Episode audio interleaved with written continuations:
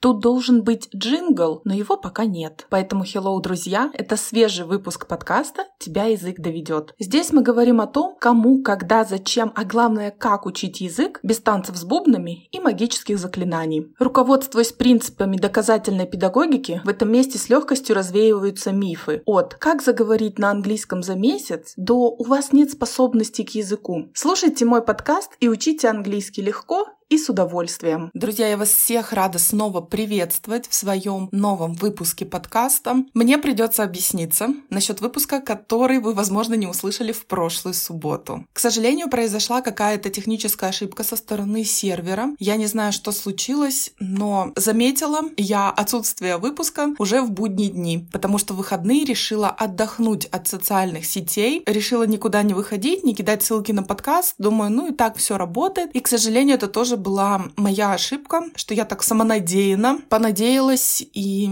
получилось то, что получилось. Отсутствие выпуска я заметила, наверное, во вторник или в среду, и за это хочу перед вами извиниться, что нужно было все-таки тщательно это проверить, но от технических каких-то погрешностей, ошибок э, никто не, не защищен. Поэтому, друзья мои, прошлый выпуск выходит сегодня. И еще я хочу сделать важное замечание насчет расписания. Когда я говорила, что выпуски подкаста выходят каждую субботу в 6.00 по Москве, я имела в виду как раз-таки ту платформу, тот хостинг, где все-все-все мои подкасты базируются, все выпуски. Это российская платформа, а уже в течение 20 24 часов мой подкаст отправляется и на Apple, и на Яндекс, и на Google, и везде, везде, везде, везде. Поэтому, если хотите раньше всех слушать подкаст, то есть такая платформа Mave. Вот там вы в 6.00 по Москве точно услышите выпуск, если не произойдет никаких технических особенностей. Я вовремя это замечу и исправлю. Поэтому приношу свои извинения еще раз. Ну и мы начинаем с вами. Тема, на которую я хотела бы с вами поговорить сегодня. Кто такой хороший учитель и кто такой плохой учитель? И больше, конечно, сделать акцент, кто такой плохой учитель. Чаще всего происходит такая ситуация, что люди говорят, вот мы ходим к репетитору, мы занимаемся, но никаких успехов не происходит, никакого прогресса нет, мы ничего не видим. В школе по-прежнему такие же плохие отметки, что делать? Это значит плохой репетитор. На самом деле у меня несколько другие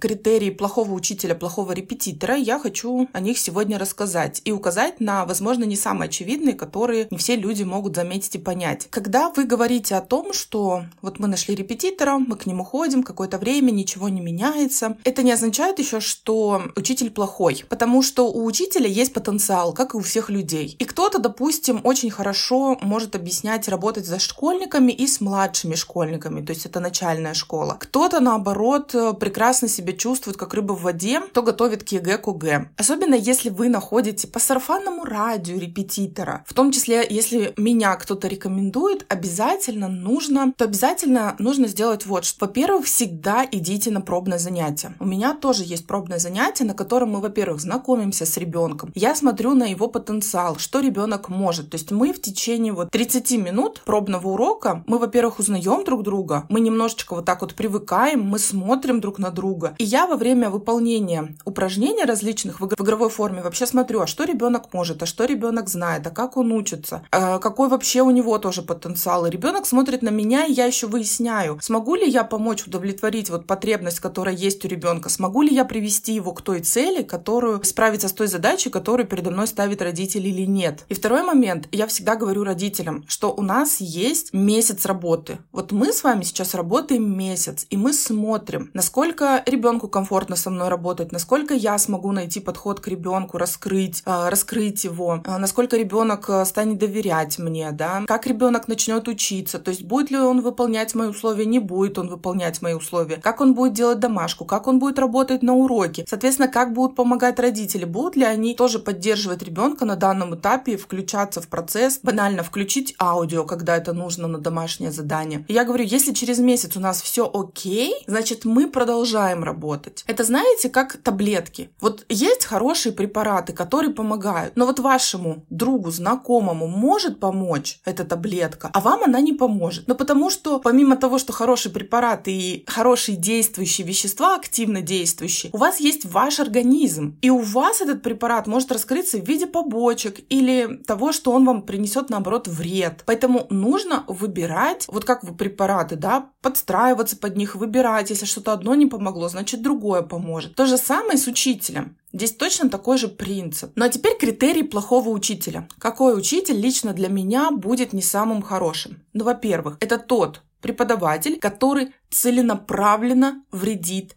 ребенку, ну или взрослому. Я обычно говорю про детей, поскольку я с детьми работаю. То есть это тот человек, который не выполняет свои обязанности. И я сейчас говорю про преподавателей, учителей, репетиторов, которые частные, которые работают в сами на себя, в языковых центрах и в общеобразовательной школе. То есть это такой широкий спектр. Например, если учитель постоянно там рассказывает о своей жизни, куда он ездит в путешествие, там за что-то, не знаю, агитирует, рассказывает вообще постороннее про свой сад-огород, но при этом не учит тому, чему должен учить. Естественно, для меня такой учитель это плохой, это red flag. Вот для меня в мире преподавания это точно, сто процентов такое. Во-вторых, тот учитель, который булит детей, который обзывает, который используют физическое, не дай бог, э, психическое насилие. Это тоже для меня красный флаг в мире преподавания. Это просто сразу этот учитель идет в категорию плохих учителей. Также учитель, который знает, например, что он не сможет привести к ребенка к цели. Это не его компетенция или учитель еще недостаточно у него каких-то навыков, знаний, чтобы это сделать, там, например, подготовить к ЕГЭ. До этого учитель занимался с дошкольниками, и тут вдруг ему говорят,